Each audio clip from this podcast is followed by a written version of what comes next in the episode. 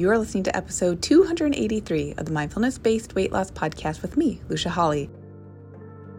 Welcome to the Mindfulness Based Weight Loss Podcast, the show for women like you who have tried restrictive diet after diet and are ready for simple, thoughtful solutions to help you sustainably lose weight for the last time from a place of abundance and peace. If you're looking to end the yo yo of comfort eating and rigid weight loss protocols and instead step into living your life mindfully on your terms while losing weight in the process, you're in the right place. Hello, hello, welcome to the show. Y'all, listen.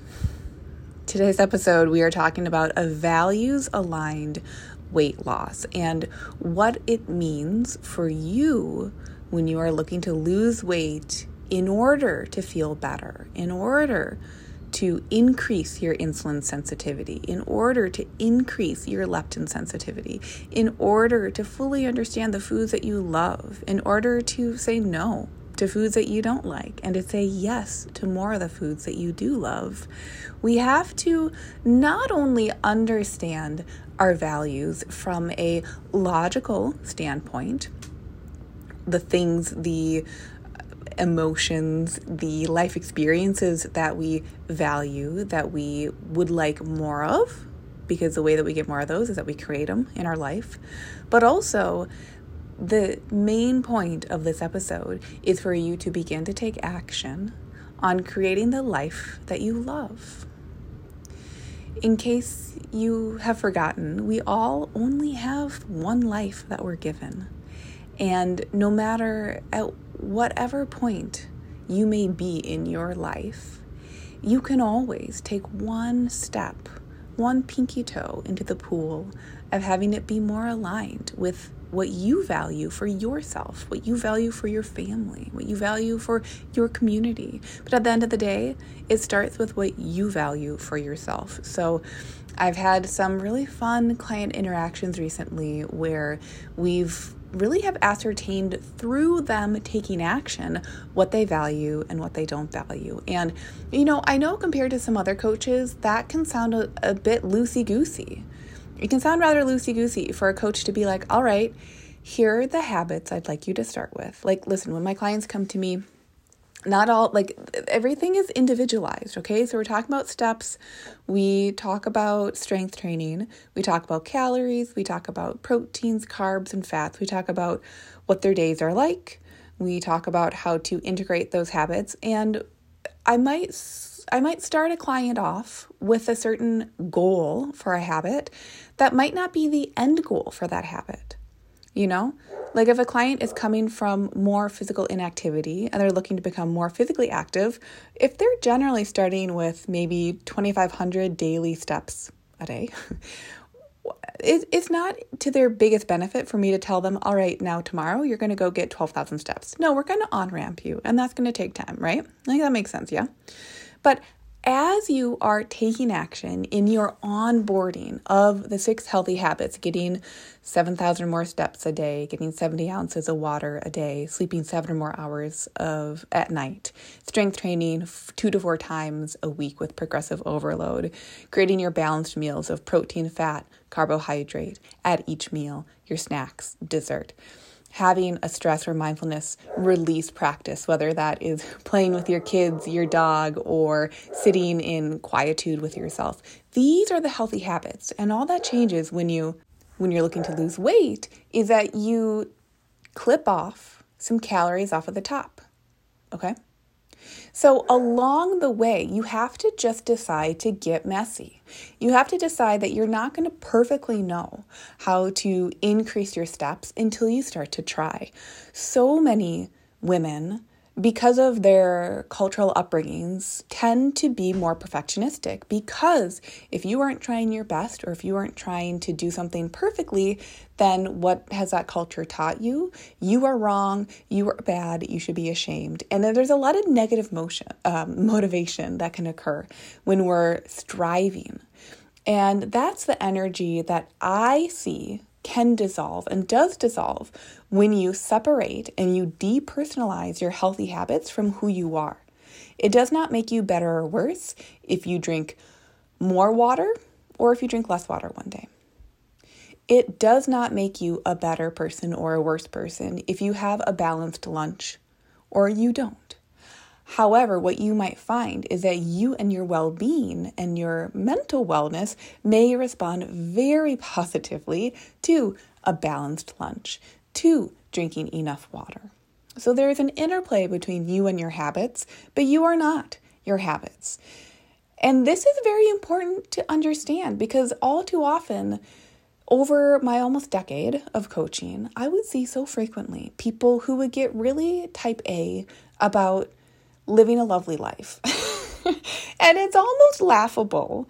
So there's there's something to be understood when it comes to living a values aligned way and then layering in weight loss on top of that. This is why I've really chosen to speak about the healthy habits separately from weight loss. Listen, simply by just balancing out your breakfast, your lunch, your dinner, your snacks, which often means adding in more protein, getting in enough vegetables, getting in a source of carbohydrate depending on your um, energy output daily and weekly. Beyond that, you're just here to live a wonderful life. So it doesn't make a lot of sense for me as a coach or me as someone who has nutrition information with a podcast and all the things social media, an email list. It does not make sense for me to center what I value and what I think you should or could value. I can share with you the healthy habits, but it's up to you to start to implement them messily enough, whether via coaching or just taking the information we talk about on this show. You have to take that action so then you can see along the way, oh, actually, eating all the Halloween candy doesn't make me feel good, but planning in a few pieces that I can really look forward to does. Or wait a second, that Halloween candy is actually just standing in for the flourless dark chocolate torte that I actually want when I think about something yummy and chocolatey. Wait a second, this thoughtfulness and this energy that I have towards my food in this one area, hold on. I realize that I haven't been applying that and having that thoughtfulness is something I value. I haven't been applying it towards my snacks on Friday afternoons. Oh, interesting. Is that something that I value? Yes. Now that I recognize I value it because I've been in action, because I've let that action be imperfect, I now know that much more about myself. I see a, just I just see a lot of women who basically tell themselves to live at a standstill. They tell themselves they know what to do and they tell themselves they're not doing it. And then they live in this uncomfortable space of feeling dejected, feeling like a failure, feeling a lot of really crappy feelings that they're choosing to feel. And when I say that, listen to me. I'm not saying it like just choose to feel better because that sucks, but we have to teach ourselves how to feel better. And part of teaching ourselves how to feel better is to implement these healthy habits that I've just described. And the other part is to allow ourselves to be messy. And so frequently, I think a lot of us actually don't identify with that messiness because in our brains, being messy is bad. And I think that's part of diet culture. Diet culture really has raised so many, especially women, to believe that doing something imperfectly is bad and wrong. So, better to not try at all or to kind of try and then to completely give it up than to try and maybe have other people see that you're trying. It is 100% okay and normal and human. And you will see if you look at any of like the self-help gurus or you know the the psychologists who are doing research on behavior change, it's okay that you're going to have a good enough plan and you just start going on it because the way to get better at good enough is to show up in that good enoughness. I will use an example that I've used before of riding a bike. You will never be good enough at riding a bike by watching YouTube videos on how to ride a bike. It can help to a certain point, it can help to read a book about how to ride a bike, but you will never get good enough at riding the bike until you sit on the bike and you ride it. And that means that that is that is the imperfect action because just by sitting on the bike as a beginner, you are open to falling. You are open also to riding the bike. And what both of those require is practice. Remember, we actually have to practice how to fall on a bike because there's a way to fall on a bike that at least is a bit more protective than some other ways. Just like we practice how to ride the bike, we have to expect that there's going to be bumpy gravel that we'll ride on, as well as expecting there to be a smooth sidewalk. When we give ourselves the opportunity to take imperfect, messy action, what we're also doing is allowing ourselves to have imperfect moods and imperfect thoughts while we take the action. I had just a lovely I do client check-ins on Wednesdays as you know other days as well but so today is a Wednesday when I'm recording so I did client check-ins this morning and one of my clients was doing a workout last night and I was you know checking her form videos and part of what she said was she was like listen I really didn't want to work out as one of her wins. I didn't want to work out, but I told myself I could do it for 10 minutes. And of course, guess what happened? She did the workout for 10 minutes and then it felt great. And then she finished the workout and she felt really proud of herself and she felt better than when she started the workout. That is also what imperfect action means. It's also what messy action means. I don't want you to always just think about the literal idea of messy because sometimes imperfect, messy action is saying, my mood isn't 100% where I expected it to be as I'm about to do this habit, and that's okay, I'll do it anyway. It's getting out on a walk, even if you've had a long, hard day, but you know that that walk, you can actually go do it. That's the imperfect action because your brain will not always be available to motivate you. Stop expecting it to. Just like, and I say that with love, right? We don't expect our little kiddos to always be motivated. We just don't because they're kids.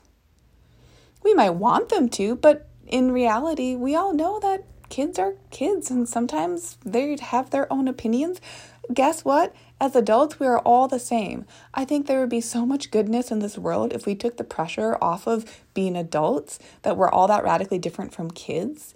Adults are just kids that have practiced things a little bit more. And that means that when there are newer things for you to practice, you get the opportunity to approach them how you might help a child approach that activity. It's not that your brain is childlike, it's that you have a human brain, and kids are just like a clearer example of humanity, in my humble opinion. When you give yourself that permission to let your moods be imperfect. Let your thoughts be imperfect. Throw the temper tantrum and go do it anyway. That is the most powerful form of self compassion that I've ever seen. Those are the people, when you look to people who are successful in the things that you desire success in, that's what they've done. Maybe they've hired someone who taught that to them. Maybe they hired someone who helped them get to the place they want to go faster. Okay, there are lots of ways to success, but at the end of the day, that's what I see it boil down to is that they are quick routing the ability to be in a crappy mood and do the thing anyway. Because they're not taking their thinking personally, they're not taking their feelings personally. They're humans, just like you having a human experience and they're doing the thing anyway. They're getting the support anyway. They're looking at their resources and deciding, well, what can I do anyway? And some people might be more resourced and other people might be less resourced, but I tell you, we very often underestimate our own resources. And now that I've started strength training with clients, like teaching them, you know, strength training, and I I, I get their form feedback to them and I assess their videos of their movements that they're doing, what's always so fascinating is that I can see time and time again how common it is to underestimate what we can do. Most of the time, yeah, I'm offering form feedback, and yes, sometimes that means like, you know, uh, either better posture or slowing a movement down, but for the most part, oftentimes the feedback that I offer as a coach is you can lift heavier.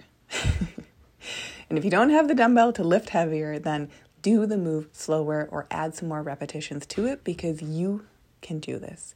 And so I also think it's completely human nature that we underestimate our power, which is normal because we haven't necessarily explored what is it like to lift a heavier weight. Sometimes we need that encouragement and that support of not having to be the only person that is seeing us in our context. So a coach, you know, after a while, they're seeing how you're fueling, yourself.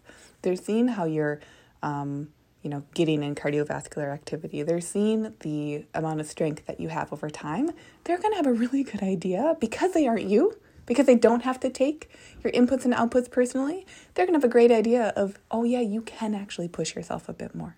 So, anyway, just using that as an example to remind you that there is a dance in this health and wellness jig. And the dance includes taking imperfect, messy action towards these habits that align with your values.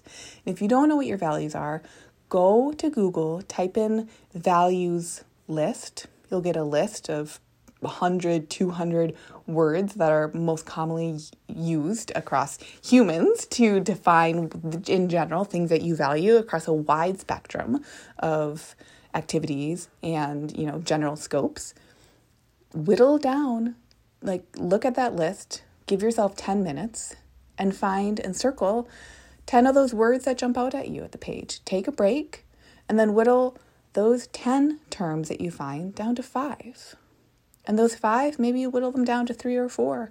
And there you have these core values. And I'm going to say it is as simple as that because I can't define the values for you. The practice does not have to be Uh, more specific than that. It's a very powerful practice that can help you start to navigate if you are newer to tuning into yourself.